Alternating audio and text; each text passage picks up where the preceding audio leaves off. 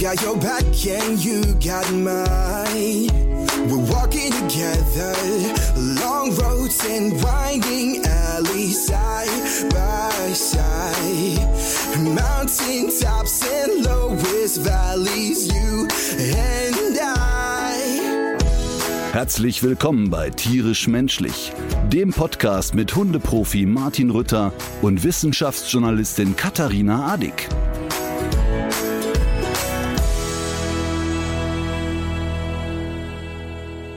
So ganz kurz, was sagt dir die Zahl 96?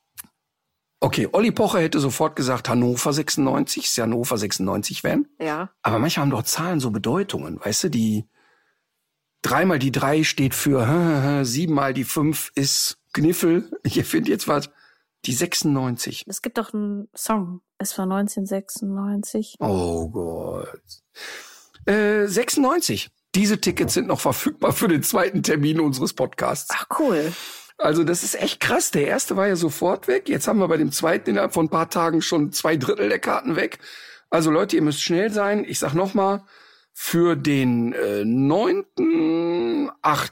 Ist das richtig? 9.8.? Ja, das ist richtig, das ist korrekt. Ich habe das eben noch mal verifiziert äh, und ich muss sagen, ich freue mich jetzt sogar wirklich. Ich habe das zwar jetzt immer schon gesagt, aber ich war bis äh, bis so vor zwei Tagen würde ich sagen, war ich noch sehr im Erledigungsmodus Mhm. Und äh, jetzt habe ich mir das aber auch so vorgestellt und wir werden ja auch wieder sehr illustre Gäste haben Absolut. an diesen beiden Tagen. Darüber wollen wir aber noch nicht. Nein, wir sagen noch nicht, wer die Gäste sind. Das soll auch nicht das Lockmittel sein, quasi. Ähm, aber ich sag nochmal, der äh, siebte, achte ist ja bereits ausverkauft. Der neunte, achte wird auch in Köln im Rhein-Energiestadion stattfinden vor ungefähr 40.000 Zuschauern. Hätten wir es gerne, aber es sind 300. Also, es sind noch 96 Tickets da, Leute. Die Tickets gibt's im Online-Shop bei mir. Ja, Was hast du noch? Hast du verbrannte Nase auch von Samstag? nee, ich hatte mich ja eingeschmiert. Boah, ich hab Samstag mir voll die Nase verbrannt am Samstag. Ich habe am Samstag einen Sackriss gehabt. Das äh, klingt jetzt aber körperlicher, als es war. Ich bin aber bei unserer Müllsammelaktion, du wirst später noch näher erläutern, was wir da genau getrieben haben. Ich kam jedenfalls mit meinem nicht mal halbvollen Sack zur Sammelstelle und wurde dafür getadelt, dass da doch so wenig drin sei. Allerdings hatten wir es dann mit einem handfesten Sackriss zu tun, sodass das, was ich eingesammelt hatte, hinter mir auch schon wieder rausfiel. Und das ist ja nicht im Sinne des Erfinders. Abbruch hieß es da.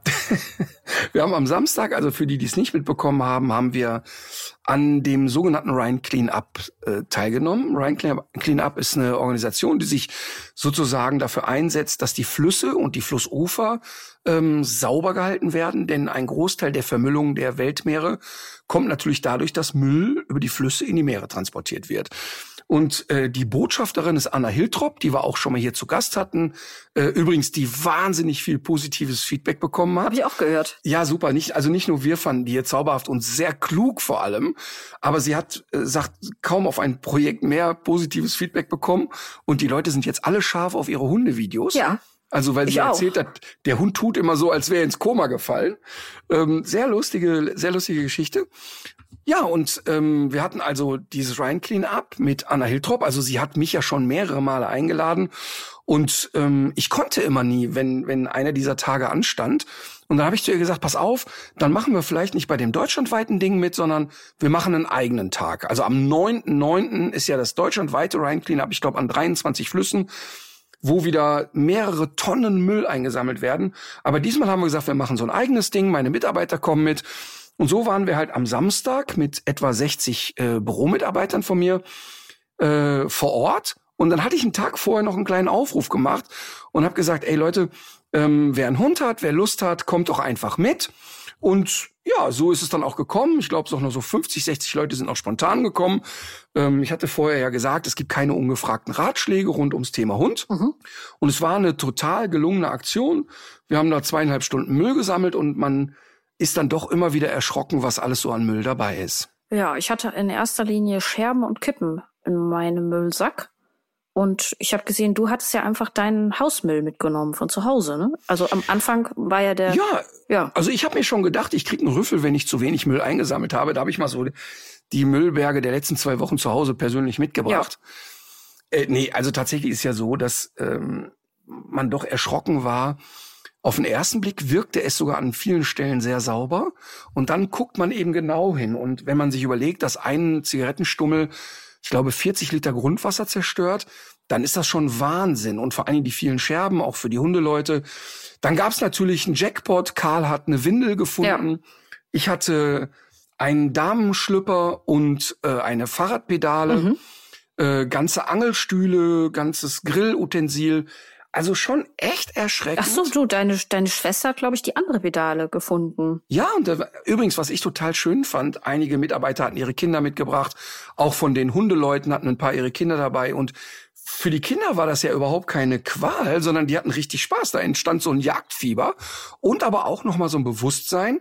Da war ein Knirps dabei, lass den mal sechs gewesen sein. Und der hat da vor sich hingeflucht wie ein Rohrspatz und war ganz empört und hat immer gesagt, mein Gott, wie sind die Leute denn drauf? Alleine so dieses, man hat ja nichts dagegen, wenn Menschen, dafür sind ja die Flüsse auch da und es ist wunderschön am Rhein und so. Aber warum schmeißen die Leute ihre Kippen dahin und warum schmeißen die die Flaschen dahin und so? Das ist echt bescheuert. Ja, das finde ich auch. Aber eine gelungene Aktion. Finde ich auch. Ich hab, ja. Äh, muss auch sagen, Asche auf mein Haupt im wahrsten Sinne des Wortes. Ich habe, als ich noch geraucht habe, auch die ein oder andere Fluppe einfach so weggeschmissen. Ich muss noch eine andere Sache klarstellen. Ich glaube, ich habe noch zu kaum einem anderen Thema so viel Post bekommen, wie zu dieser Art, wie ich morgens meinen Kaffee zu trinken pflege. Und zwar habe ich das alles natürlich ganz falsch erklärt. Also, French Press ist natürlich nicht einfach nur Kaffee aufkochen, einmal umrühren und durch die Kanne, äh, durch den Filter gießen, sondern wie der Name schon sagt, da wird was gepresst und da gibt's diese äh, berühmten Kannen, äh, die so leicht zu bedienen sind, dass äh, es in der Werbung von einem äh, Schimpansen durchgeführt wird, wo du einfach dieses kleine metallfilterartige Plateau so runterdrückst. Ne? Ich kenne das. Du kennst das sogar. Ne? Ich meine, das ist sogar was, was du kennst. Ja, so. Und natürlich kenne auch ich diese Kaffeekanne und äh, bin aber trotzdem dankbar für die Erinnerung, denn das ist natürlich die einfachste Art, es überhaupt zu machen und es, man spart sich auch noch Filtertüten. Das ist wie so eine vergessene Erfindung. Ich habe das schon mal gemacht vor, vor Jahren. Ich werde mir wieder so eine Kanne kaufen. Danke für den Tipp. Entschuldige, aber wenn man da ungeschickt ist und man drückt ein bisschen zu schnell, dann quillt Was das soll das jetzt heißen? Kaffeepulver nach oben ja. und dann hast du die ganze Tasse irgendwie voll von dem bröseligen Zeug. Ich bin da kein Fan. Ach, ich erinnere mich, das ist mir tatsächlich auch einige Male passiert. Aber ich werde mir einfach noch mal den Schimpansen äh, dabei ansehen mit seinem Tutorial und dann bin ich doch ganz zuversichtlich.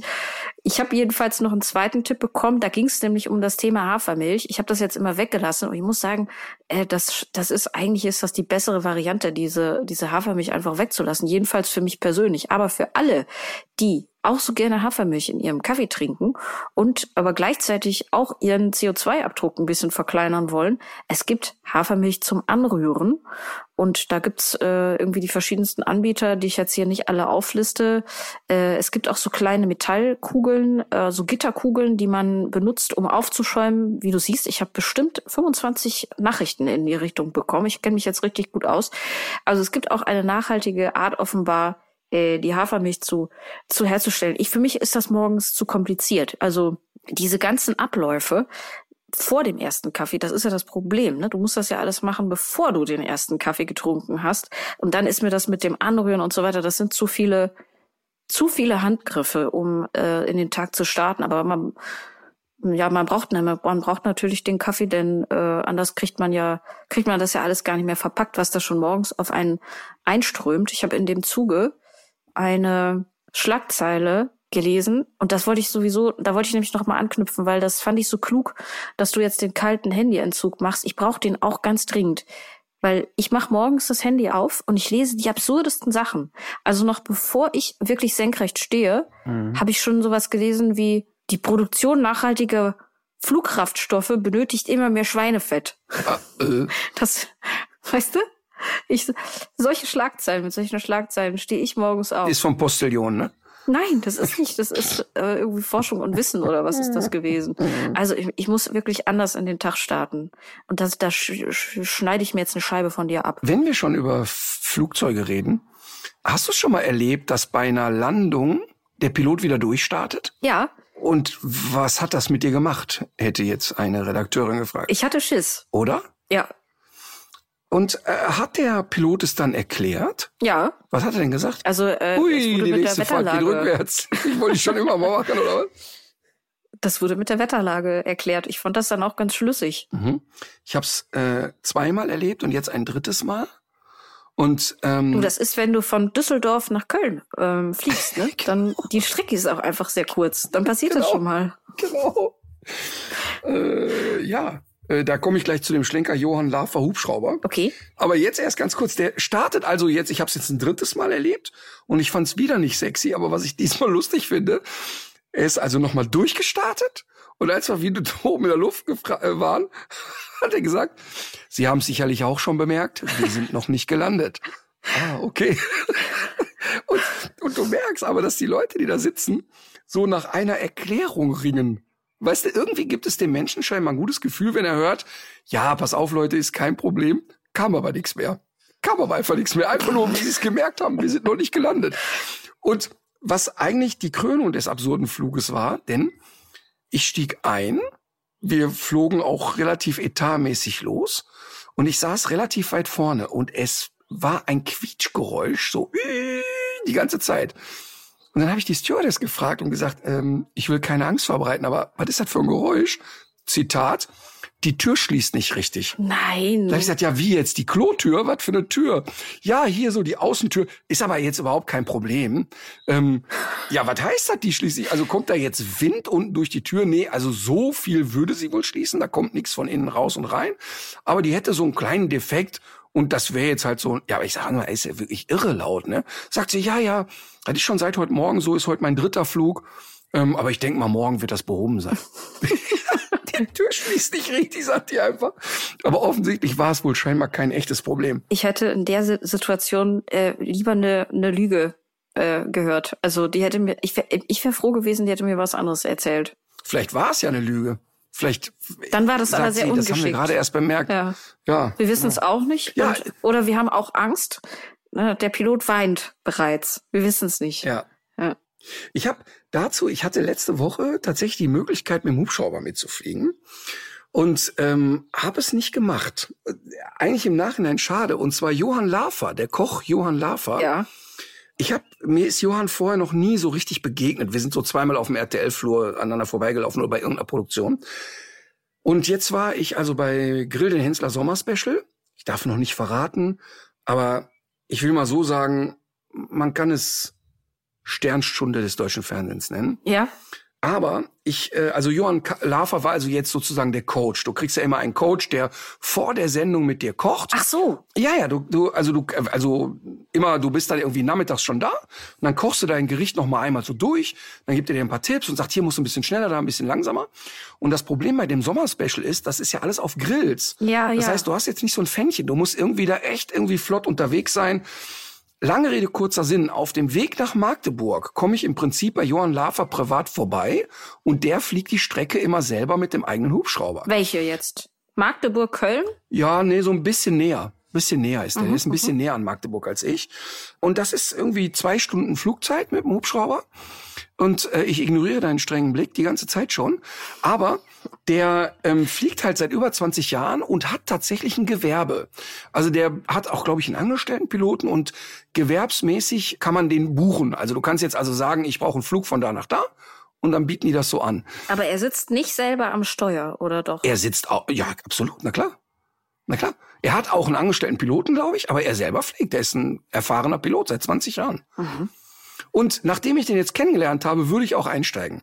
Der war so nett, ne? Also, das, das ist wirklich krass. Also, manchmal trifft man ja so Menschen und hat von der ersten Sekunde an das Gefühl, boah, was ein lieber Kerl. Und der ist so ein Gemisch aus, der hat das schon ernst genommen. Der sagt, pass auf, Leute, wir konzentrieren uns jetzt hier ein bisschen. Aber der hat natürlich geschnallt, es ist eine Unterhaltungssendung wir machen da schön Quatsch. Also, ein super liebenswerter Typ. Ich finde aber die Leute, die man selber persönlich sympathisch findet und lieb und nett und mit denen man gerne Zeit verbringt, das sind nicht unbedingt dieselben Leute, äh, zu denen man jetzt in so einen Hubschrauber steigen würde. Hm, also das äh, weiß ich nicht, weil so viele Menschen kenne ich nicht, die einen eigenen Hubschrauber haben. Ähm, ich aber würdest zwei, du zum Beispiel, wenn ich jetzt dir sagen würde, ich habe jetzt einen Hubschrauberführerschein gemacht, ja, würdest auf du keinen zu Fall mir- würde ich das. Auf gar keinen Fall. Also ich habe das das erste, das war somit das erste, was ich gedacht habe, als ich selber mal in so ein kleines Flugzeug steigen musste. Da habe ich so gedacht, nee, das wäre nichts für mich. Ich würde zu mir selbst auch nicht ins Flugzeug steigen. So. Aber ich finde es interessant, dass Johann Lafer noch, noch selber fliegt und sich nicht wie der Trigema-Mensch von seinem Schimpansen wiederum äh, fliegen lässt. Ne? Der Trigema-Chef hatte ja immer einen Schimpansen als Piloten. Also wenn Johann Lafer, ich habe es gegoogelt, ist 65 Jahre alt. Und wenn ich im Kopf und auch so körperlich mit 65 noch so drauf bin, dann mache ich aber wirklich ein Stoßgebet. Der hat Überleg mal, sein Arbeitstag hat an dem Tag, ich sag mal, der wird so um 13 Uhr war der am Set und wir haben bis nachts um eins gedreht. Hm. Und es ging ja auch die ganze Zeit um ihn. Also ich hatte zwischendurch lange Pausen. Da musste er aber, musste der dann Eco Fresh das Kochen erklären. Dann war wieder für Eco Fresh Pause, dann hat der Ilka Bessin das Kochen erklärt. Also das ist schon, also der hat da, was der da abgefeuert hat, das war schon amtlich und, und auch mit sauguter Laune, total nett zum Team. Also Johann Lafer, äh, also echt eine super schöne Begegnung, muss ich, muss ich echt mal sagen. Kannst du sagen, was du gekocht hast? Äh, Oder ist das noch geheim? Äh, ich glaube, ich, ich, es ist streng geheim, aber ich will mal so sagen, es war nicht Spanferkel. Ich hatte aber, ich hatte aber Steffen, also Steffen Hensler ist ja der Host der Sendung, also Grill den Hensler kann man drauf kennen, kommen, hatte ihn morgens im Hotel getroffen und wir sind ja wirklich sehr so, sag ich mal, competitive miteinander. Was übrigens nach der Sendung hatten wir beide einen blauen Daumen. Ach, da, da ist das passiert. Ja, das ist bei in einem Spiel gegen ihn äh, passiert und wir sind da beide ein bisschen über die Stränge geschlagen. Was ich aber sagen wollte, ist, Steffen hat nicht mitbekommen, dass ich vegan lebe. Und immer wenn wir uns begegnen, wir haben einen guten Draht zueinander, aber wir sind jetzt nicht, dass wir uns privat auf ein Bierchen treffen. Und, und dann hatte ich Steffen beim Frühstück getroffen und habe gesagt, hör mal, komm, aus Fairnessgründen, ich will's dir jetzt einfach sagen, weil weil er weiß ja wirklich nicht, was die Promis kochen. Das ist also nicht gefaked, er weiß es wirklich nicht. Und hab ihm so beim Frühstück zugesteckt und hab gesagt, komm mal, aus Fairnessgründen, ich weiß, man kann Spanferkel in 28 Minuten nicht machen, aber du kriegst vorgekochtes Ferkel, so wie ich auch. Und bin dann halt so weg. Und ähm, leider hat er mir natürlich nicht geglaubt, aber ähm, ich habe vegan gekocht. Ja. Okay, gut. Wir bleiben, es bleibt spannend. Sagen wir doch so. Ja, und es hat auch total Spaß gemacht. Ich gehe ja gerne in die Sendung. Das macht wirklich Spaß. Ich habe eine interessante, einen interessanten Artikel gelesen. Und zwar, wir haben hier im Podcast auch schon mal drüber gesprochen, warum essen Hunde Gras? Und da kann ich mich noch dran erinnern, dass du irgendwie auch nicht besonders ambitioniert auf diese Frage reagiert hast. Vielleicht hast du sogar sowas ähnliches gesagt wie, ja, warum denn nicht? Nein, habe ich nicht. Nee? Habe ich nicht. Ich habe gesagt, wenn er hier und da mal einen Grashalm zupft, keine Gedanken machen. Mhm. Und es kann auch mal eine Übersprungshandlung sein. Ich habe aber gesagt, wenn der wie eine Kuh grast, dann würde ich einen Tierarzt aufsuchen und den mal drauf gucken lassen. Ja, ja, jedenfalls äh, in diesem Artikel, also es gab viele Artikel auf eine Studie hin, die auch in einer seriösen Fachzeitschrift publiziert wurde, dass das wahrscheinlich einfach daran liegt, dass sie es mögen. Also, dass man, man konnte jedenfalls keine, äh, oder aus Hunger. Oh. Also. Warum beißt der Postbote, der Hund den Postboten? Er mag den Schenkel gern. Ja. Also, ich, ich finde, es ist äh, ganz interessant, wie diese, wie diese Studie aufgenommen wurde. Das ist natürlich auch ein gefundenes äh, Fressen für so JournalistInnen dann zu sagen, hier, ja, ihr äh, habt euch da immer den Kopf zerbrochen, wieso eure Hunde das machen. Einfach weil sie es können, weil sie es mögen. Aber wenn man sich das genauer ansieht, es waren ganze zwölf Hunde, die da untersucht wurden. Und auch in einem Setting, das, wie ich finde, doch einige Fragen aufwirft. Deswegen würde ich das Thema noch gar nicht mal so stark abhaken, weil was zum Beispiel auch in der äh, Studie klar wurde, ist, dass es eine wie man, also die statistische Signifikanz von zwölf Hunden das eben so hergibt, ähm, dass die eher morgens gegessen haben. Und äh, ich kenne es zum Beispiel auch von Alma, das ist natürlich jetzt eine anekdotische Beobachtung, aber äh, wenn die morgens zum Beispiel nicht gefressen hat und die geht schon mal raus äh, und die letzte Mahlzeit liegt etwas zurück, dann neigt die natürlich auch eher dazu, und ich weiß aber nicht, ob es dann Hunger ist oder ob es dann vielleicht auch so ein gewisses Säuregefühl ist. Ne? Also ich finde, die Frage ist damit jetzt irgendwie noch nicht so geklärt, wie es jetzt diese Artikel, die das aufgegriffen haben, mitunter wiedergeben. Aber vielleicht habe ich mich auch deshalb so wenig ambitioniert geäußert, weil ich auch noch irgendwie eigentlich keine richtig schlüssige Erklärung Ja. bekommen habe jemals. Genau. Nur grundsätzlich, wie gesagt, ich habe ja Hunde im Training, die fressen dann aber eimerweise Gras oder Ja. oder am besten noch einen riesen Klumpen Erde mit dazu. Ja, da lief doch ähm, neulich. und immer wenn ein ja, da war doch neulich so ein Ausschnitt auch äh, noch mal bei Facebook zu sehen von einem Hund, der das machte, glaube ich, äh, weil er Aufmerksamkeit suchte oder Genau, ein junger Golden Retriever, der hat einfach erstmal die matschige Erde irgendwie spannend fand und gelernt hat, okay, immer wenn ich das mache, Mhm. sind die alle aus dem Häuschen. Also alle sind on fire. Aber äh, trotzdem, ich finde immer, und ich finde, das ist auch wichtig für Hundetrainer, wenn, dein, wenn du einen Kundenfall hast oder einen Hund hast, der ein, ein, also ein wirklich sehr gesteigertes Verhaltensmuster in irgendeine Richtung hat, dann finde ich, muss man immer auch medizinisch abklären lassen, ob alles okay ist. Auch wenn man vielleicht selber gar keine medizinische Theorie hat. Aber immer wenn ein Hund irgendein komisches und ganz extremes Verhalten zeigt, was ich nicht sofort in Relation zu irgendeinem Auslösereiz habe, dann lasse ich den Hund immer checken. Immer, immer, immer. Ja. Und vor dem Hintergrund noch ein weiterer interessanter Artikel aus der letzten Woche. Äh, Wir haben ja auch schon mal darüber gesprochen, dass so die Werbung von Hundefutterprodukten, also getreidefrei, dass das eigentlich eine reine Marketinggeschichte ist. Also dass die wenigsten Hunde wirklich ein Problem mit Getreide haben. Und jetzt gibt es doch eine Reihe von Studien, und jetzt muss man wirklich ganz vorsichtig formulieren, die darauf hindeutet, dass es möglicherweise die Hunde sind, die getreidefrei ernährt werden, die ein erhöhtes Risiko für bestimmte Herzerkrankungen haben. So, mit aller Vorsicht muss man das sagen. Es gibt Hinweise, die das nahelegen. Es ist nicht so, dass dieser Beweis jetzt irgendwie erbracht ist. Wenn man sich jetzt aber überlegt, dass wir auf der einen Seite von den Ernährungsphysiologen an der Stiftung Tierärztliche Hochschule Hannover gehört haben, es gibt erstmal keinen Grund, auf Getreide zu verzichten. Und es ist sogar so, dass die Empfindlichkeiten, die äh, Unverträglichkeiten eher durch andere Sachen hervorgerufen werden als durch Getreideprodukte. Und man hat auf der anderen Seite jetzt eben doch Anzeichen dafür, dass das möglicherweise schädlich sein könnte. Dann fällt ja eigentlich die Entscheidung gar nicht mal so schwer. Dann doch Dass es schädlich wieder- sein könnte, getreidefrei Ja. zu ernähren, meinst du, ne? Genau. Äh, Dann fällt ja doch eigentlich die, die Entscheidung relativ relativ leicht, ne? Und ich finde, umso absurder ist das, wenn man durch solche großen Läden wie Megazoo, Futterhaus und wie sie alle heißen, Fressnapf geht, das springt einem ja von jeder Verpackung entgegen, getreidefrei. Aber ich bin ja auch ein Teil dieser Industrie, nenne ich es jetzt mal. Ich habe ja auch immer gesagt, okay, Getreide und so weiter, ein Riesenallergietreiber, weil das ja immer das war, was wir im Prinzip von allen Tierärzten gehört haben. Aber durch die Bank weg über viele, viele Jahre. Und jetzt hat man im Nachhinein, und wenn man jetzt Studien sieht, ja eher die Idee zu sagen, na ja, aber das kam vielleicht alles so ein bisschen aus dem Humanbereich, zu sagen, also was weiß ich, keine Kohlenhydrate und dies nicht und das nicht und jenes. Aber äh, Sachlage ist ja jetzt aktuell, dass wir die Hunde eigentlich alle durch die Bank weg zu fleischlastig ernähren. Und wir reagieren ja jetzt gerade darauf. Also das heißt, auf das ähm, Frischbarf, was ich auf den Markt gebracht habe, da gehen wir jetzt schon hin. In den nächsten Chargen wird der Fleischanteil schon reduziert. Weil wir einfach wissenschaftlich heute wissen, wir brauchen da nicht 70, 80 Prozent Fleischanteil. Ähm, also das ist super spannend, super interessant und mit jedem Prozentsatz, den wir da an Fleisch einsparen, vermeiden wir Tierleid, weil darüber haben wir ja schon auch oft gesprochen. Das ist ja eine ganz philosophisch wichtige Frage zu sagen, ich kaufe mir einen Hund und das ist auch okay und schön, aber letztlich kaufe ich mir einen Hund und sein Ernährungsmodell ist natürlich ein Treiber von Tierleid. Punkt aus.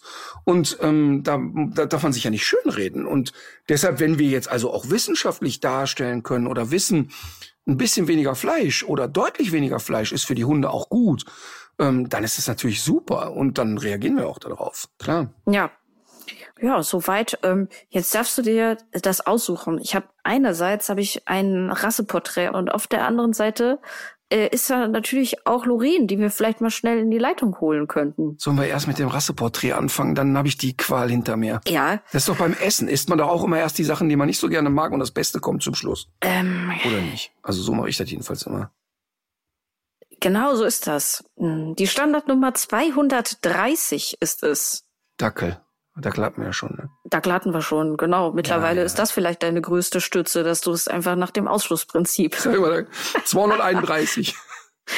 Genau. Oh Mann, ey. Aber ich bin so froh, wenn wir alle Rassen mal irgendwann durch haben, echt, ey. Ich verstehe das nicht. Das bereitet uns allen so eine Freude. Aber ernsthaft, ne? Das war auch jetzt beim Ryan Cleanup. Da kam auch einer und sagte, am schönsten finde ich immer, dich so latent planlos zu sehen bei dem, bei dem Rasseporträt. Genau. Aber eigentlich kokettiere ich nur. Die, meistens weiß ich es doch schon längst. Also es handelt sich um einen großen, imposanten, ehrfurchteinflößenden und zugleich bedächtigen Hund.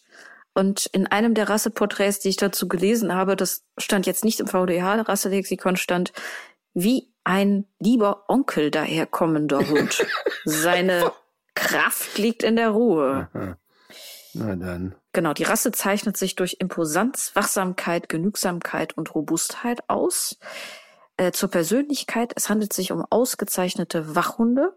Eigentlich bellen sie nicht ohne Grund und doch kommt es vor, dass einige Rassevertreter nachts eine erhöhte Bellfreude an den Tag legen.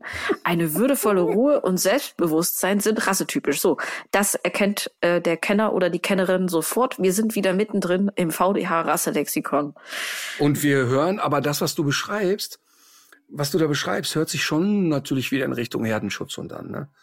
Also die Beschreibungen gro extrem groß, extrem schwer, nicht hysterisch, aber wenn dann schon richtig und so.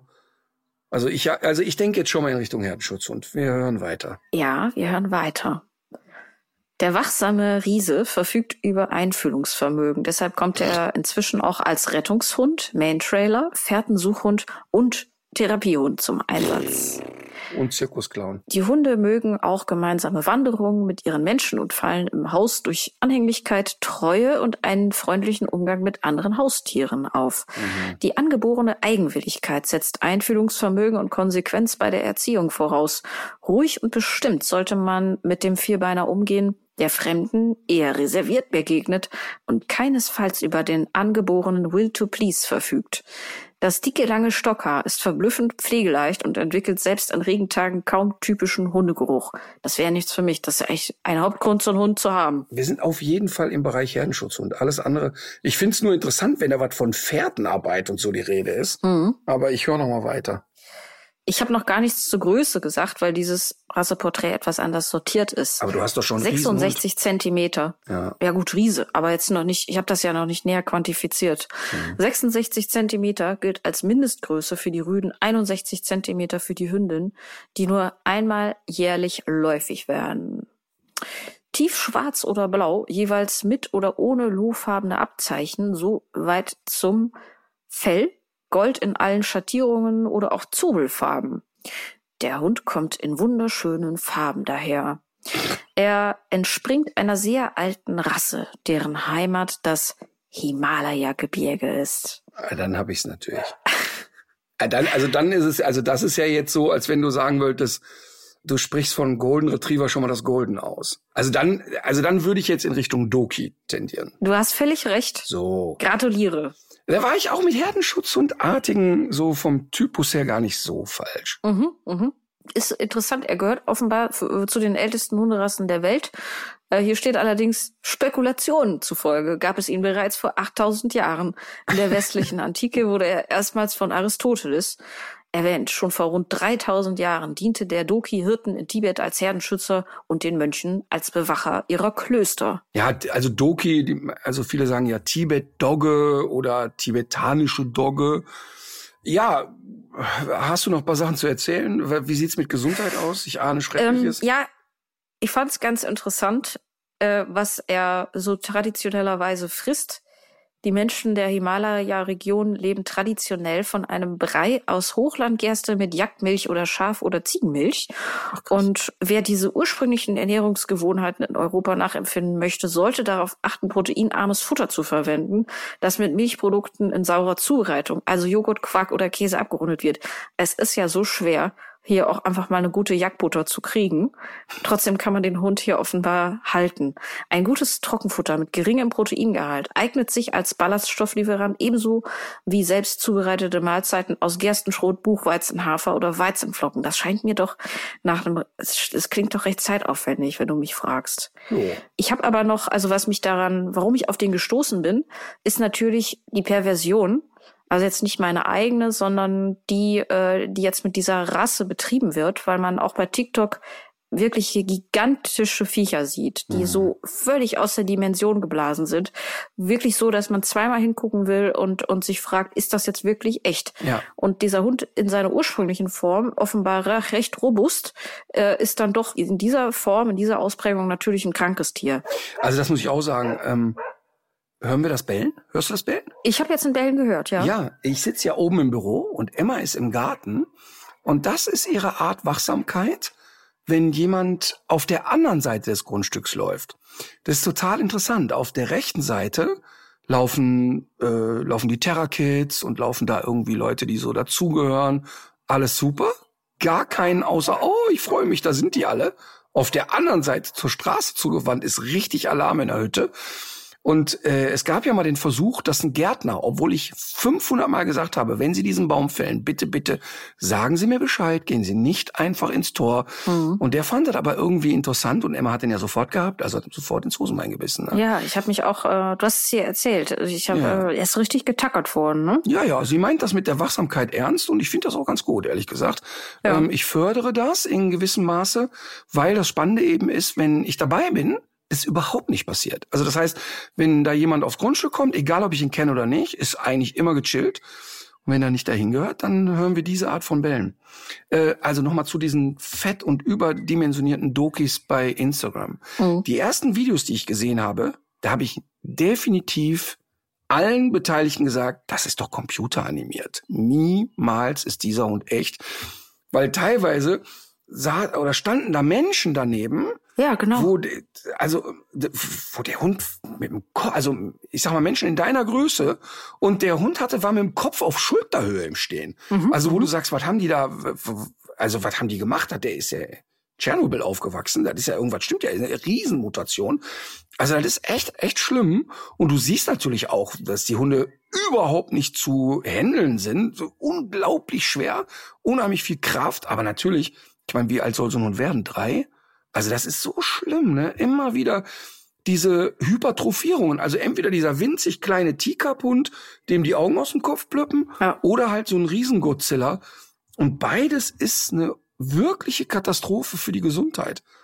Ganz, ganz schlimm. Ja. Und wenn man sich jetzt mal, ich habe ja, also der Doki ist wirklich eher die Ausnahme, muss man sagen. Das ist natürlich kein äh, wahnsinnig populärer Hund. Ich hatte aber früher ähm, immer wieder mal einen Doki im Training. In den letzten boah, ich würde mal so schätzen, fünf Jahren oder so ist mir echt keiner trainingstechnisch begegnet. Also so beim Spaziergang schon mal eingesehen, aber jetzt nicht bei mir persönlich im Training gelandet.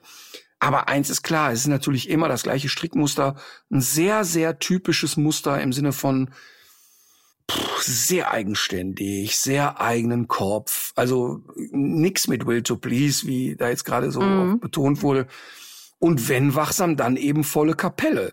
Mir sind aber auch wirklich sehr gesunde Hunde begegnet. Also wo ich sage, ey, gut, ist ein großer, schwerer Hund, keine Frage, ist aber alles noch so im Rahmen, weißt du, weil 60, 66, 70 Zentimeter, das geht ja alles noch.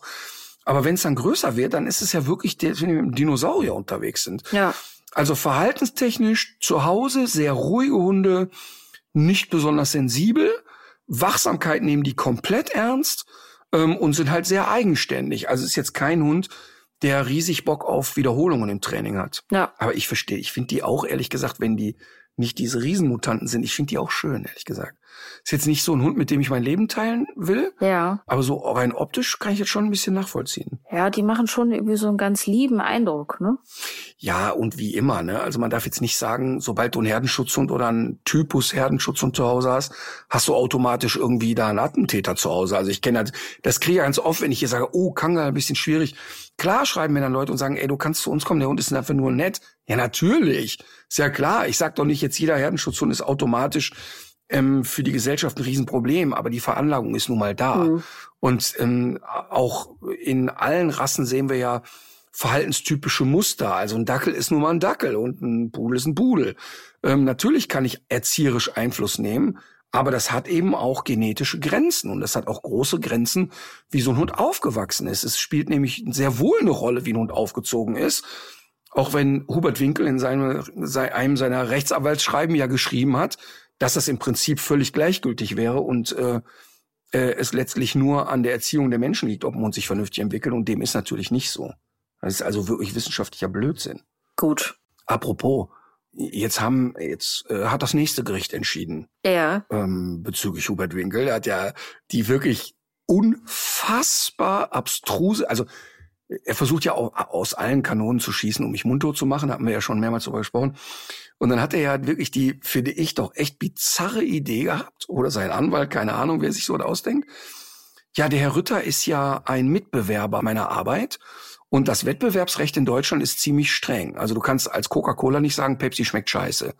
Also kannst du schon sagen, ist aber ein Problem. Mhm. Und dann hat er jetzt bei einem Gericht in Hamburg versucht, äh, dort mir und den Firmen sozusagen das Maul zu stopfen, indem er gesagt hat, ja, wenn der Herr Rütter immer sagt, kauft da keine Hunde, dann macht er das ja, weil er ja selber Tierhandel betreibt. ja. Ähm, denn in der Sendung Die Unvermittelbaren, also ein Tierschutzformat, wo wir Tierschutzvereinen und, und Tierheimen unter die Arme greifen und Aufrufe starten, dass wir für Hunde, die echt eine schwere Zeit hinter sich hatten, noch eine neue Familie finden.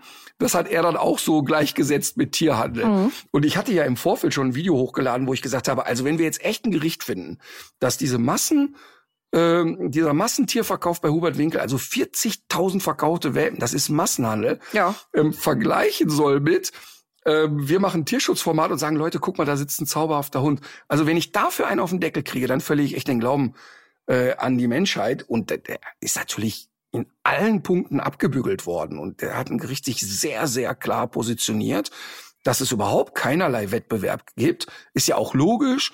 Ein Tierschutzverein ähm, ist ja nicht, betreibt ja keinen gewerbsmäßigen Handel und ich schon mal erst recht nicht. Denn äh, die, also das ist natürlich Wahnsinn, äh, so eine These aufzustellen, aber die Gerichte haben wieder entsprechend entschieden. Das heißt also, man darf weiter sagen, kauft da keine Hunde. Es ist wirklich sehr abstrus, vor allem, weil ich finde, das Wort Vermittlung, das ist ja schon, das ist ja schon völlig falsch in diesem Zusammenhang. Das ist, da steht ja wirklich das kommerzielle Interesse absolut im Vordergrund. klar. Aber äh, ich kann den, den Schachzug irgendwie verstehen, weil es ja immer was anderes ist. Also es ist ja zum Beispiel auch, wenn Kaufleute untereinander bestimmte Dinge tun, gelten ja auch schärfere Regeln, als wenn jetzt ein Kaufmann oder eine Kauffrau äh, jemals ein gewerbetreibender Mensch mit einer Verbraucherin oder mit einem Verbraucher zu tun hat. Und das war wahrscheinlich dann die Idee, dass man diese schärferen Regeln unter Wettbewerbern strapaziert, damit man noch irgendwas irgendwie ne, äh, da rausquetscht. Aber Ja. man kann dazu nur sagen, netter Versuch. Aber übrigens, der, der lustigste Moment, den wir hatten im Landgericht Essen bei dem Prozess, da sollte mir ja verboten werden, dass ich nicht mehr sagen darf, also das, was der da macht und seine Internetseite, das ist ja wie bei einem QVC-Sender. Ja. Und das ist ja für mich genau der passende Vergleich. Ne? Also hier, hier haben wir noch zwei Labis und hier noch drei Chihuahua und so weiter. Und dann hat der Anwalt von ihm äh, wollte Argumente bringen, warum das also ein Vergleich wäre, der überhaupt nicht akzeptabel wäre. Hat er gesagt, ja, er hätte mal recherchiert, was die Menschen assoziieren mit der mit dem Vergleich QVC-Sender.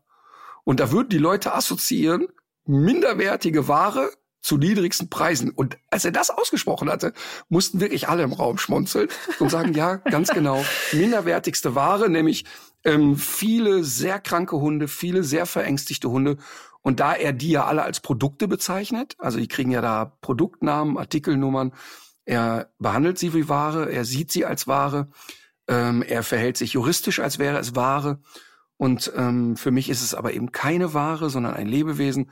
Ähm, Finde ich der Ver- Vergleich QVC schon irgendwie ganz, ganz passend.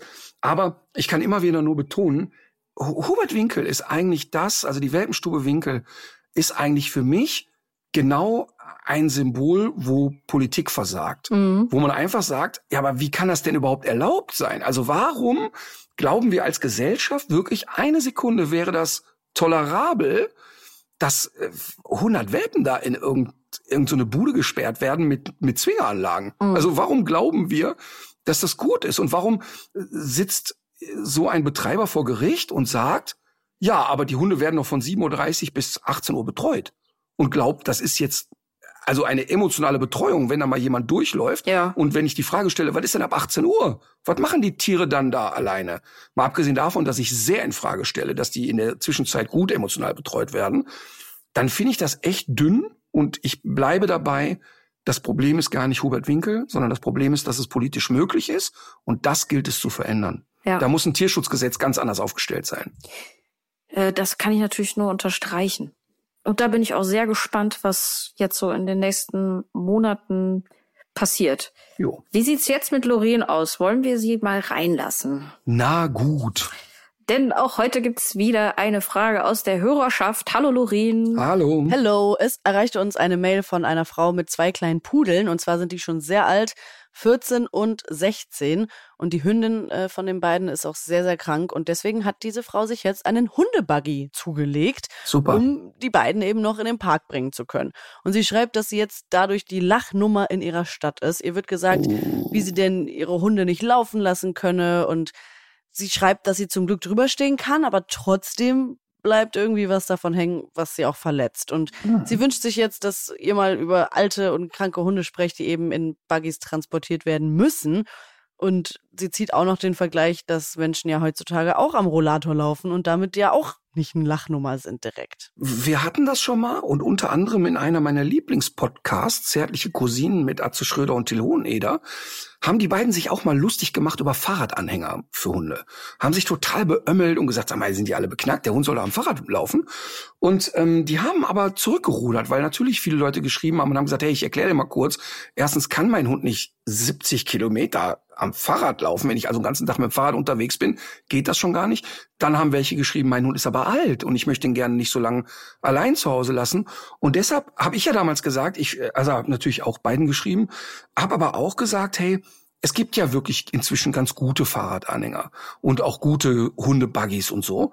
Ähm, Im Moment ist es aber noch so, aus meiner Sicht gibt es ja entweder diese niederpreisigen Modelle, die, die auch wirklich okay sind, die aber viele finde ich, Nachteile haben. Also die sind nicht gut gefedert und so weiter. Ne? Lange Rede.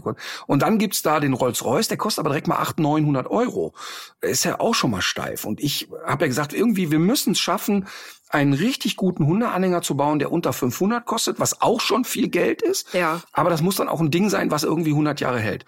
Und ich kann wirklich nur noch mal sagen, es ist absolut richtig, dass wenn ein Hund 14, 15, 16 ist und klapprig ist, aber ansonsten echt gut drauf ist, den in einem Buggy durch die Gegend zu fahren. Weil äh, er bleibt ja ein Teil der Familie. Und soll ich den jetzt immer zu Hause lassen? Oder soll ich ihn jetzt ernsthaft einschläfern lassen, nur weil er nicht mehr zehn Kilometer laufen kann?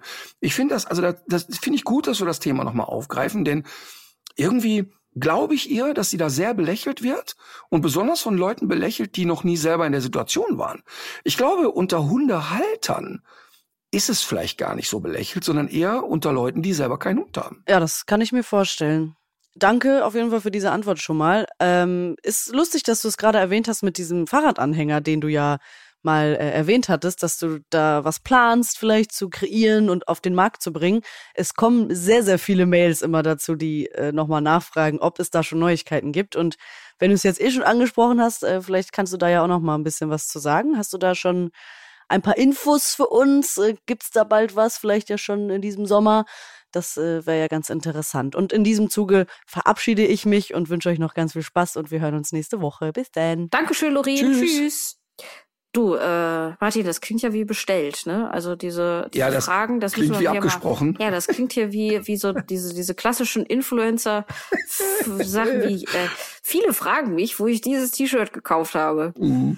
Nee, ist aber jetzt in dem Fall tatsächlich nicht abgesprochen. Ähm, nee, also ich habe das unterschätzt das Thema Hundeanhänger, weil ich dachte, ja, wir gucken uns jetzt mal coole Hundeanhänger an und gucken, was machen manche gut, was machen manche schlecht und wie können wir es vielleicht sogar vereinbaren und so weiter. Und dann haben wir viele Hersteller angeschrieben und ehrlich gesagt, die meisten von denen haben direkt gesagt, also das, was du vorhast, ist gar nicht umsetzbar. Ähm, entweder das Ding ist High-End, dann hat es eben auch seinen Preis.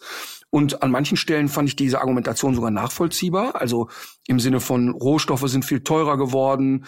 Es ist dann eben nicht äh, unter schlimmsten Bedingungen hergestellt worden. Also vieles konnte ich auch nachempfinden. Und dann haben wir aber so die ersten ein, zwei Prototypen bauen lassen. Und da war ich so ganz naiv und habe gesagt, ja, da machen wir das noch hier und dann das und dann wollte ich hier noch ein Gimmick, da noch mal ein Gimmick. Und mit jedem Gimmick wurde es teurer. Also zum Beispiel möchte ich gerne, dass man den Anhänger schieben kann, also nicht an ein Fahrrad dran macht. Und dann möchte ich oben wie beim Kinderwagen so einen Griff haben. Ne?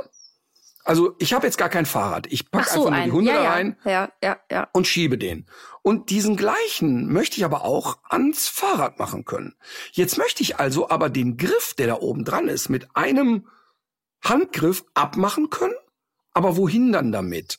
Dann soll der also irgendwo noch unten drunter befest zu befestigen sein. Ähm, dann möchte ich aber eine gute Feder haben. Dann möchte ich eine gewisse Größe. Also ich war dann, wie, das war im Prinzip wie bei der Entwicklung von den Hundches. Der erste, der gesagt hat, kein Problem, machen wir, mit dem haben wir uns zusammengesetzt und der war nach drei Stunden war der fertig mit Schönschreiben. Und hat immer gesagt, ja, was du willst, ne, ist, du möchtest eine komfortable Rakete zum Mond fliegen lassen, aber soll nicht teurer als ein Trabi sein. Also das ist jetzt wirklich noch ein bisschen schwierig. Ähm, und ich glaube auch fast nicht, dass wir es diesen Sommer schaffen. Ja. Ähm, so, aber ich könnte mir wirklich sehr gut vorstellen, dass wir zum nächsten Frühjahr, wenn also der Hundeanhänger dann wirklich wieder gefragt ist, ähm, dann auch echt ein Ding gewuppt haben. Aber ich will lieber, bevor ich jetzt so ein halbgares Ding rausschieße und das noch nicht vernünftig testen konnte, mit vielen Hunden, mit vielen Leuten, möchte ich lieber noch ein bisschen warten, bevor ich mich hinterher ärgere, weil ich eine wichtige Sache dann vergessen habe. Ja, finde ich gut. Verstehe ich. Und zumal, zumal ich habe ja auch so eigenes Interesse, ne? Weil ich habe jetzt mit Erschrecken festgestellt, Emma wird jetzt im September schon elf. Ja, ja. Also das ist, ich verdränge das total, weil die immer noch so so mopprig ist irgendwie. Und deshalb, also die Zeit wird jetzt kommen, wenn das Emma auch einen Anhänger kriegt. Ich freue mich auch drauf. Ich bin mal gespannt, ob man Alma überhaupt an sowas gewöhnen kann, aber wer weiß, vielleicht wenn man Räuchertofu reinlegt. Ich habe noch einen Warnhinweis äh, und darauf hat mich unsere Kollegin Debbie hingewiesen. Unsere, unsere Debbie? Unsere Debbie. Unsere Büro-Debbie? Unsere Büro, Ach, krass. unsere Büro-Debbie, die, die, die ist ja nicht nur die Büro-Debbie, die, die hat ja noch, Ja. noch ein Leben außerhalb des Büros. Nein, nein, aber man muss jetzt, kann ja mal direkt eine Lobhudelei loslassen, denn sie ist ja noch nicht sehr lange im Team, aber ich will mal sagen, die macht schon Meter. Ich finde das also eine echte Bereicherung, ganz toll. Muss man wirklich mal sagen. Finde ich auch. Kann ich nur unterstreichen. Ich habe jedenfalls von ihr den T Tipp bekommen, äh, nochmal für Angsthunde darauf hinzuweisen, dass heute, äh, ja, wir zeichnen Montag, den 12. Juni auf, aber das Ganze zieht sich jetzt möglicherweise über elf Tage, ein Übungsmanöver der Luftwaffe stattfindet. Und das Ganze äh, ist doch äh, vermutlich mit einer erhöhten, mit einem erhöhten Aufkommen von irgendwie so Tieffliegergeschichten oder lauten Sachen, mö- vorzugsweise wahrscheinlich in Norddeutschland, aber vielleicht auch nicht nur. Jedenfalls äh, äh, sollten HundehalterInnen mit Angsthunden nochmal die Ohren aufstellen und die Hunde entsprechend sichern. Wir werden auch einen Artikel dazu verlinken, wo man sich äh, darüber so ein bisschen schlau machen kann, wo damit äh, vermehrter Geräuschbelästigung zu rechnen ist. Ach, okay. Krass, ne? Über sowas mache ich mir ehrlich gesagt ja gar keine Gedanken. Klar, Silvester und so die Klassiker, aber so eine Nummer, ich meine, gerade wenn du einen Hund hast, der, äh, also wo viele Hunde haben ja auch Angst vor dem Heißluftballon und solche Sachen, ne? Und dann kriege ich immer mit in den Hundegruppen, dass die Leute sich warnen und sagen, übrigens jetzt in den Rheinwiesen ähm, ist irgendwie so ein Festival, wo Heißluftballons starten und so. Finde ich total gut, dass die Menschen sich gegenseitig so aufmerksam machen. Ja, Apropos aufmerksam machen, haben wir, haben wir eigentlich jemals schon mal darüber gesprochen, dass ich äh, sozusagen Opfer in einem New Yorker Comedy Club war? Haben wir darüber geredet Ja, oder war das privat? das hast du erzählt. Das habe ich mir mit großer Freude angehört. Aber War eine schöne Geschichte. ich bin da heute wieder drauf gekommen, weil ich ja zwei von denen folge, die da aufgetreten sind an dem Abend. Und immer wieder, wenn ich von denen irgendwie einen Post sehe, denke ich, mein Gott, was müssen die über mich gedacht haben, ey. Oh Gott, oh Gott, oh Gott. Hm. Naja. Naja. Ich habe für die nächste Woche habe ich noch so ein bisschen was vorbereitet. Äh, Und zwar würde ich gerne noch mal anknüpfen an das Thema Hundehirne. Da gibt's nämlich noch eine interessante Veröffentlichung. Und das ist nicht vergessen, wollte ich auch noch mal sagen. Ich wollte ja auch noch mal so den Forschungsstand zum Charakter der Hauskatze zusammentragen warum du ihr Unrecht tust. Auch das ist Ja. nicht vergessen. Was ist denn eine liebe Tierchen, eine Katze? Gut, also übrigens an der Stelle, ich werde immer wieder mal gefragt, ob ich irgendwie mal einen Experte rund um Thema Verhalten von Katzen empfehlen kann. Ich kann da leider nicht die Expertin aus dem Fernsehen empfehlen. Ähm, und zwar nicht, weil ich glaube, dass sie keine Ahnung hat, sondern weil ich sie gar nicht kenne und nicht beurteilen kann. Mhm. Also ich kann ihre Arbeit nicht beurteilen. Ähm, und dann kommt hinzu, dass ich da jetzt so wenig Sympathiewerte bei mir breit machen bei ihr. Mhm. Und ich kann sie auch, wenn ich sie sympathisch finde, würde nicht empfehlen, weil ich sie nicht kenne. Wen ich aber kenne, ist Konstanze Böhler. Und die kann ich, die kriegt man garantiert gegoogelt, Konstanze Böhler. Und die kann ich wirklich empfehlen. Wenn man also ein Problemchen mit der Katze hat, verhaltenstechnischer Art, da ist die ganz weit vorn. Die können, eigentlich können wir Konstanze auch mal einladen. Ja. Und dann kann sie ihre Faszination zum Thema Katze mal hier kundtun. Äh, bin ich, ich bin, da- ich bin aber sehr, sehr, sehr pro. Das, äh, da freue ich mich, wenn, wenn, die kommt. Ich habe heute zwei verschiedene Tipps mitgebracht. Ich habe einen Vortrag gehört von deinem Freund Dr. Mark Benecke und den würde ich gerne verlinken. Da geht's unter anderem auch darum, wie Wissenschaftsfeindlichkeit sich äh, immer äh, stärker verbreitet, aber vor allem auch, wie so zum Beispiel, also wie der Populismus auch von den etablierten Parteien dazu führt, dass die Gesellschaft sich immer weiter spaltet. Das ist auch was, was mir Angst macht, dass jetzt tatsächlich so eine Geschichte wie so ein Heizungsgesetz dazu führt, dass die Leute derartig auf die Barrikaden gehen und auch zum Teil ja so krass auch empfänglich sind für wirkliche Fake News. Da gibt's übrigens auch noch einen guten Artikel, der da eine Übersicht schafft, ähm, welche Mythen damit jetzt eigentlich verbunden sind. Den würde ich auch noch mal äh, verlinken in den Show Notes. Aber mir macht das wirklich Sorge, weil ich frage mich auch, wie diese Leute, die da jetzt auf die Straße gehen und auch die, die da auf der Bühne sprechen, wie die sich das denn eigentlich vorstellen, wie man so die, die, die Emissionen äh, senken soll, ohne äh, an das große Thema Heizen zu gehen. Und vielleicht auch mal einen Blick über den Tellerrand wagen, wie das dann im Ausland gehandhabt wird mit diesen Wärmepumpen. Als wäre das des Teufels. Ja, aber beim, beim Thema Heizen, äh, und das ist ja wirklich ganz ein spannendes Phänomen, die Leute reden sich ja dann Sachen ein, die auch gar nicht Fakten sind. Ne? Also einfach, ich, ja. Ähm, ja so, ich muss jetzt hier meine Heizung rausreißen. Und wenn ich mir keine Wärmepumpe in die Küche lege, dann werde ich hier eingesperrt. Richtig. Ähm, also wo du sagst, ey, wo haben Dann die das geht denn man da her? ein. Genau, aber das Problem ist tatsächlich, das ist ja der, das Fluch, die, dieser Fluch des Internets. Ja. Ich kann mich immer wieder nur daran erinnern, als ich meine erste Fernsehsendung hatte, eine Couch für alle Fälle im WDR. Da gab es noch kein Facebook und kein Instagram. Das heißt, wenn die Leute abgefuckt waren von der Sendung, haben die einen Leserbrief geschrieben. Und dann hat man diesen Leserbrief zur Kenntnis genommen und hat den entweder in, in die runde Ablage unterm Schreibtisch gelegt oder darauf reagiert. Und da war ein extremes Beispiel, da habe ich auch, glaube ich, schon mal von erzählt, da hat eine Frau 13, 14 Seiten geschrieben an Fritz Pleitgen, den damaligen Intendant vom WDR, höchstpersönlich. Und immer wieder maulte diese Frau vor sich hin, ich ertrage nicht länger die ewigen Vergleiche zwischen Wolf und Hund von Martin Rütter in der Serie Eine Couch für alle Fälle. Nicht ein einziges Mal ist das Wort Wolf in 13 Folgen gefallen. Nicht einmal gab es einen Vergleich.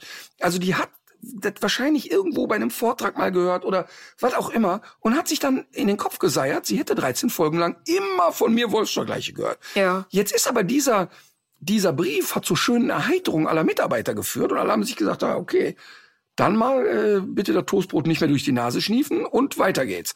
Heute würde die aber so ein Ding bei Twitter rausballern oder sonst wo und würde einfach immer wieder dasselbe behaupten, bis es drei Leute zitieren und fünf Leute es noch schlimmer machen. Und das ist wirklich Kacke. Und dann kommt hinzu, dass du ja schnell in deinem eigenen Algorithmus gefangen bist. Weißt du, ich gucke mir gerne Golftrainingsvideos an und ich mir spült das der Algorithmus den ganzen Tag so ein Zeug an, was für mich ganz cool ist. Wenn ich mir aber dreimal hintereinander Wendler und Attila Hildmann und noch fünf Verrückte angucke, dann spült der Algorithmus mir das irgendwann ein. Ja, und ja. irgendwann glauben die Leute, ah, okay, das ist hier scheinbar überall Thema.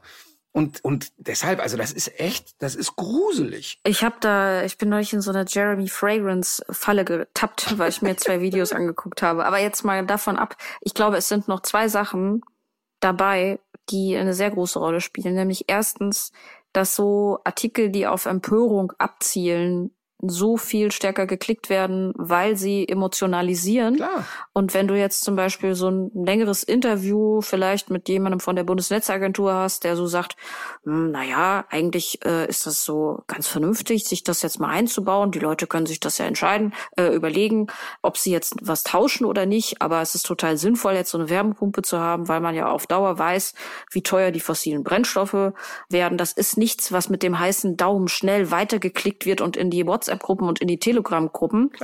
Das ist ein Punkt. Und dann ist der zweite Punkt, es ist nicht nur die verrückte Else oder der verrückte Ulf, die das ja. ähm, kommentieren oder raustwittern, sondern es sind ja gerade auch die etablierten Parteien und auch die pseudo-seriösen äh, Medien, die zum Teil darauf ja äh, äh, abfahren, also die das ja auch noch mit anfeuern. Und man sieht das ja auch eben bei, selbst bei Sachen, die so äh, gemeinsam entsch entschieden worden sind, versuchten ja doch einige Politiker, sich das dann äh, so zu eigen zu machen und äh, zum eigenen Vorteil für die eigene Partei zu machen, was aber ganz offensichtlich nicht funktioniert, denn die CDU und die FDP, die hat einfach genau gar nichts von diesem Heizungsstreit. Wer aber in den letzten Wochen profitiert, ist die AfD. Und das geht ja nicht auf. Und ich, mir macht das, mir macht dieses Phänomen Angst, dass du mittlerweile eigentlich an fünf Fragen ähm, äh, erkennen kannst, in welches Lager ein Mensch sich zählt.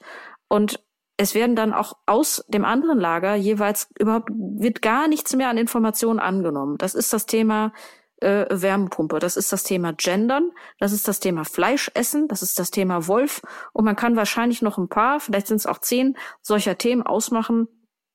Das sind wie so Demarkationslinien, da verlaufen die Fronten. Und das finde ich irre. Und ich glaube, dass uns das äh, über kurz oder lang ist das wirklich eine große Gefahr für die Demokratie und wir steuern auch so amerikanische Verhältnisse zu. Und es ist eben auch das, was wir gerade jetzt am allerwenigsten gebrauchen können, wo wir doch so dringend zusammen nach Lösungen suchen müssen, wie wir diese scheiß Emissionen runterdrücken können. Mir macht das zwischendurch immer wieder Angst. Ja, ähm, aber man muss natürlich auch sagen, dass diese Diskussionen eben auch durch Angst entstehen. Die Leute spielen ja mit der Angst anderer Leute. Weißt du, und das kann ich bei so einer Klimadiskussion noch verstehen. Genau. Aber wenn ja. Leute unter Atze Schröder bei Facebook oder Instagram posten, so, Atze, ich war 20 Jahre lang Fan, habe alle deine Shows gesehen. Jetzt schmeiß ich die DVDs weg, seit du genders. Ja, genau, das ist das, das ist das. Alter, ja. bist du bescheuert? Also bist du beknackt in der Rübe?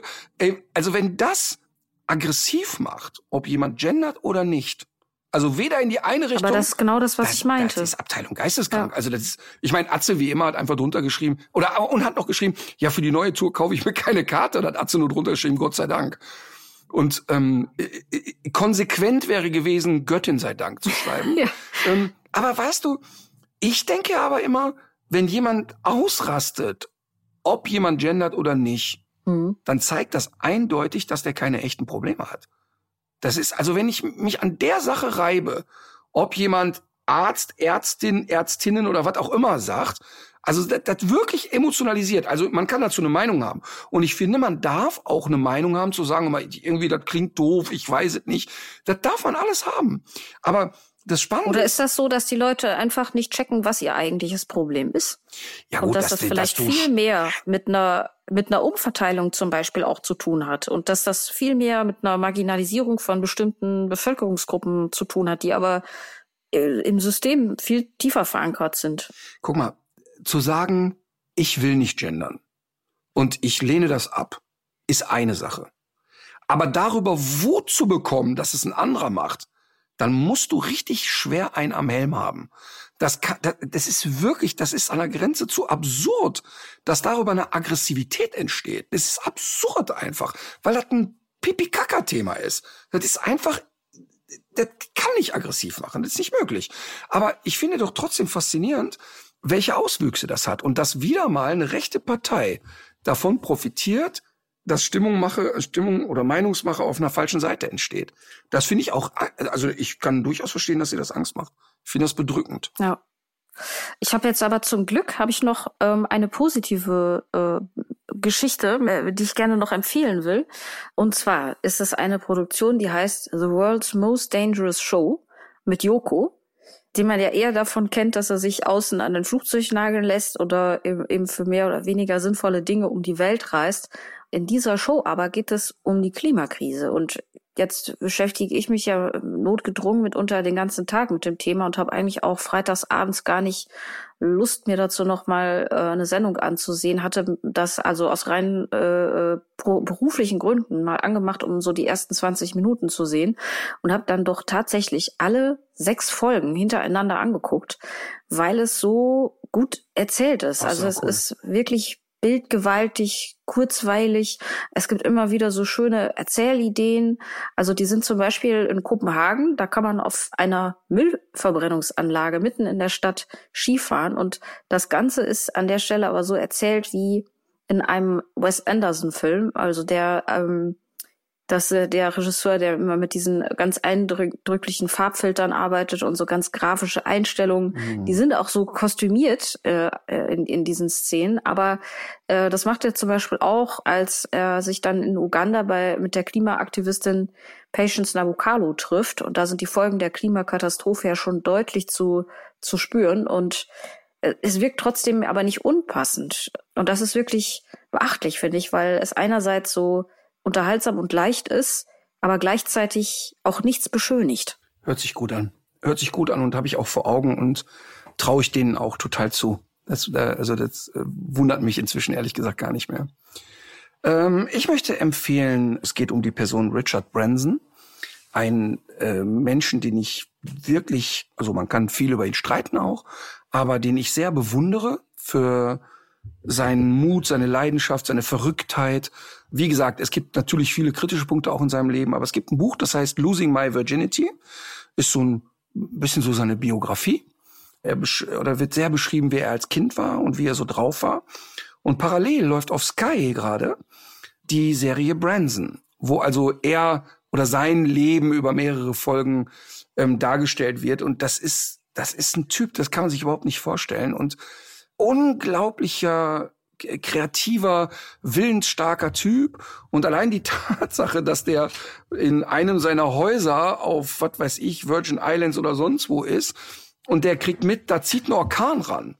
Und, und alle verbarrikadieren sich. Und den einzigen Gedanken, den er hat, der nimmt sich einen Küchentisch, macht eine Arschbombe in seinen Pool und verbarrikadiert sich in dem Pool unterm Küchentisch und sagt, ich werde alles tun, aber auf keinen Fall verpassen wollen, wie sich so ein Orkan anfühlt, wenn man da mittendrin ist. Und, und das meint er dann auch so. Und das finde ich eben sehr beeindruckend. Ist eine unglaublich interessante Persönlichkeit und ich habe jetzt zwei Folgen gesehen, die echt toll waren. Klingt für mich nach Toxoplasmose. Rinderwahn. Aber der ist auch ein Typ, ne? Der hat dann irgendwie als, keine Ahnung, Iran-Iran-Krieg oder was auch immer, ähm, war da noch irgendwie, oder in Afghanistan, ich habe keine Ahnung, ne? War, waren irgendwie noch so vier, 500 englische Zivilisten in dem Land. Und es gab aber ein Flugverbot. Und hat er sich gesagt, pass auf Leute, ich fliege da jetzt hin. Und wenn ihr mich an einem Start stoppen wollt, müsst ihr mich runterschießen. Ich setze mich jetzt persönlich in eins meiner Flugzeuge und fliege mit zwei, drei Maschinen dahin und ich hole die Leute da einfach raus. Und, und weißt du, diese Wucht muss man erstmal haben. Oder wenn der irgendwie zum Mond fliegen will und sagt, ja, aber der Jungfernflug, da packe ich meine ganze Familie ein und wir fliegen jetzt los. Das klingt für mich aber auch eher bedenklich. Ja, genau, genau, das ist Ansichtssache. Aber wenn man sich seine Unternehmergeschichte mal anhört und mal guckt, wie hat das so alles angefangen, mit Virgin Records hat das ja angefangen, ähm, ist das schon eine sehr beeindruckende Persönlichkeit. Ich sag nochmal, ich kann gut verstehen, wenn man sich an ihm reibt und sagt, ey, an vielen Stellen pff, ist aber mehr als bedenklich, einverstanden, Haken drunter. Aber ich finde den faszinierend und wenn man Losing My Virginity liest, dann kann man eigentlich nur fasziniert sein. Hm. Hm. da kommt. Hm. Ja. Ich würde ihn gerne kennenlernen. Will ich gerne. Ich würde mir auch jeden Vortrag von dem anhören. Wenn er irgendwo einen Vortrag halten würde in Europa, ich würde jeden Preis bezahlen. Äh, ich warte dann auf das Video davon. Das gucke ich mir dann an. Wie der in dem, in dem Pool sitzt? Oder wie ich ihn treffe? wie ihr beide euch trefft. Ich wäre sehr verschüchtert. Sehr. Also allein schon, weil ich die Sprache nicht so gut spreche, dass ich da äh, irgendwie auf die Pauke hauen könnte. Ähm, ich würde dem auch einfach nur gerne zuhören. Der muss gar nicht mit mir reden. Ich möchte einfach nur wissen, wie der über gewisse Dinge denkt, wie der. Der hat übrigens, der hat mal in irgendeiner Uni, ich würde sagen jetzt Harvard, vielleicht war es da nicht, ist er von den Leuten gefragt worden, von den Absolventen, wie man Millionär wird. wird. Und dann hat er gesagt, du musst erst Milliardär sein und dann gründest du eine Fluglinie und danach bist du wieder Millionär. Und, und das meint er auch so. Den Umweg hast du dir ja gespart. Ich hab, ich bin ab direkt ich bin ja als, als Milliardärssohn geboren. Ja, aber das ist vielleicht noch so ein Lifehack, wenn man Millionär werden will. Es hilft unheimlich, wenn man von Vater schon mal ein paar kriegt. Absolut. Absolut. Also Schaden tut es nicht. Es sei denn, äh, man verbrät die ganze Kohle wieder. Okay, also dann wäre es doch eigentlich Zeit für deinen Musiktipp. Also ich weiß nicht, ob ich es mir schon mal äh, gewünscht habe. Deshalb habe ich eine Alternative und zwar von den Fanta 4 Mit freundlichen Grüßen. Und sollte ich das schon mal genommen habe, nehme ich noch den Picknicker dazu. Ja, ich glaube, beide haben wir bestimmt noch nicht auf der Playlist. Okay, ich wünsche mir ein Lied von Joan as Policewoman und zwar What a World. Und äh, das äh, hat sie geschrieben während eines Urlaubs äh, am Meer. Und ich fahre jetzt ja auch demnächst ans Meer. Und äh, das klang so, das klang so beschaulich. Also sie ist da ganz alleine äh, in so einem kleinen Häuschen. Ist das eine Botschaft an deine Familie, dass du gerne alleine am Meer wärst? Nein, aber es geht so darum, dass äh, ja, dass sie sich dort so mit dieser mit der Welt versöhnt und ähm, auch mal alles hinter sich lässt. Und das ist ein Zustand, von dem ich hoffe, dass ich den jetzt auch im Urlaub herbeiführen kann, Möglichst ohne äh, Mithilfe von Substanzen. Ich, ich wollte es gerade sagen, das ist ja wahrscheinlich schnell gemacht. Nee, ich bin ganz hoffnungsvoll, dass das dieses Jahr auch so gelingt.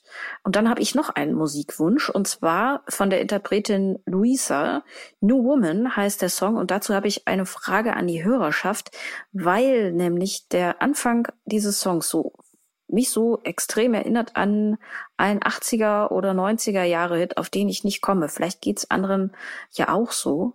Manchmal hat man das ja, so eine fixe Idee. Kennst du das eigentlich auch, dass dich äh, Geräusche an Songs erinnern? Also ich habe das zum Beispiel, wenn die, ähm, die Schiebetür vom Alhambra war dieses Geräusch, das, das es erinnert mich an an an einen Song von äh, die höchste Eisenbahn. Pass auf, damit hast damit hast du es auf den Punkt gebracht. Deine Musikrichtungen sind einfach nur, das ist eine Aneinanderreihung von Geräuschen. Nein, das, das kennen bestimmt Ach, ganz viele. Mensch, wenn einer so mit den Fingernägeln über die Tafel kratzt, das erinnert mich doch an Katharinas Playlist. Oder im WDR war, gab es auch sowas, wenn da der Aufzug kam, das Geräusch, das klang so wie die erste Note bei einem bestimmten Radiohead-Song. Katharina, merkst du es selber, oder? Ja, okay, ich glaube, wir kommen heute nicht mehr zusammen. So, dann in diesem Sinne legt euch wieder hin. Legt euch wieder hin.